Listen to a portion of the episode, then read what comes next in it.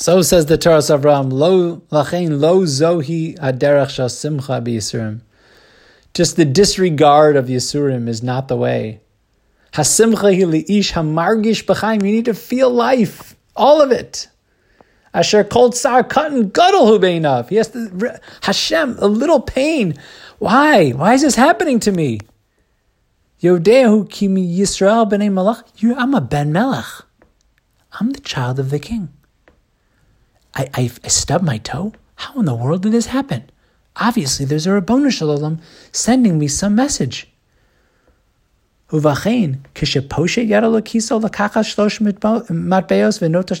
pulling out three coins and accidentally pulls out two.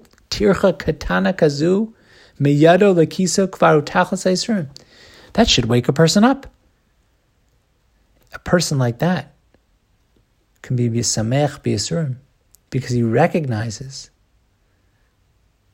the, the, the shortness of his vision in Inyane Gashmis.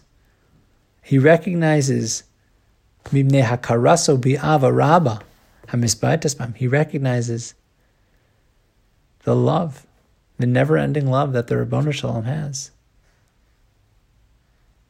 That he caused such an inconvenience to the Ben Melech to give him a message the severity of pulling the wrong coin, so to speak, the severity in quotes, to, to let the person know something's off. But think about it in our relationships with other people. say the wrong word, have the wrong intonation in your voice. Yeah, you're a little late, and the other person feels it, and they say something. Hey, why are you late?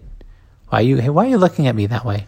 We do this with individual. We do this with interpersonal relationships, and the, what we're learning here is that Hashem's Hashem wants to have the same intimate relationship with us that we do with others, such that if he he's sending us a, a nod and a wink, or or a frown, a disappointing glance by pulling out the wrong coin. It's Hashem, it's Hashem talking to us, wanting something more from us. And that's the, the simcha.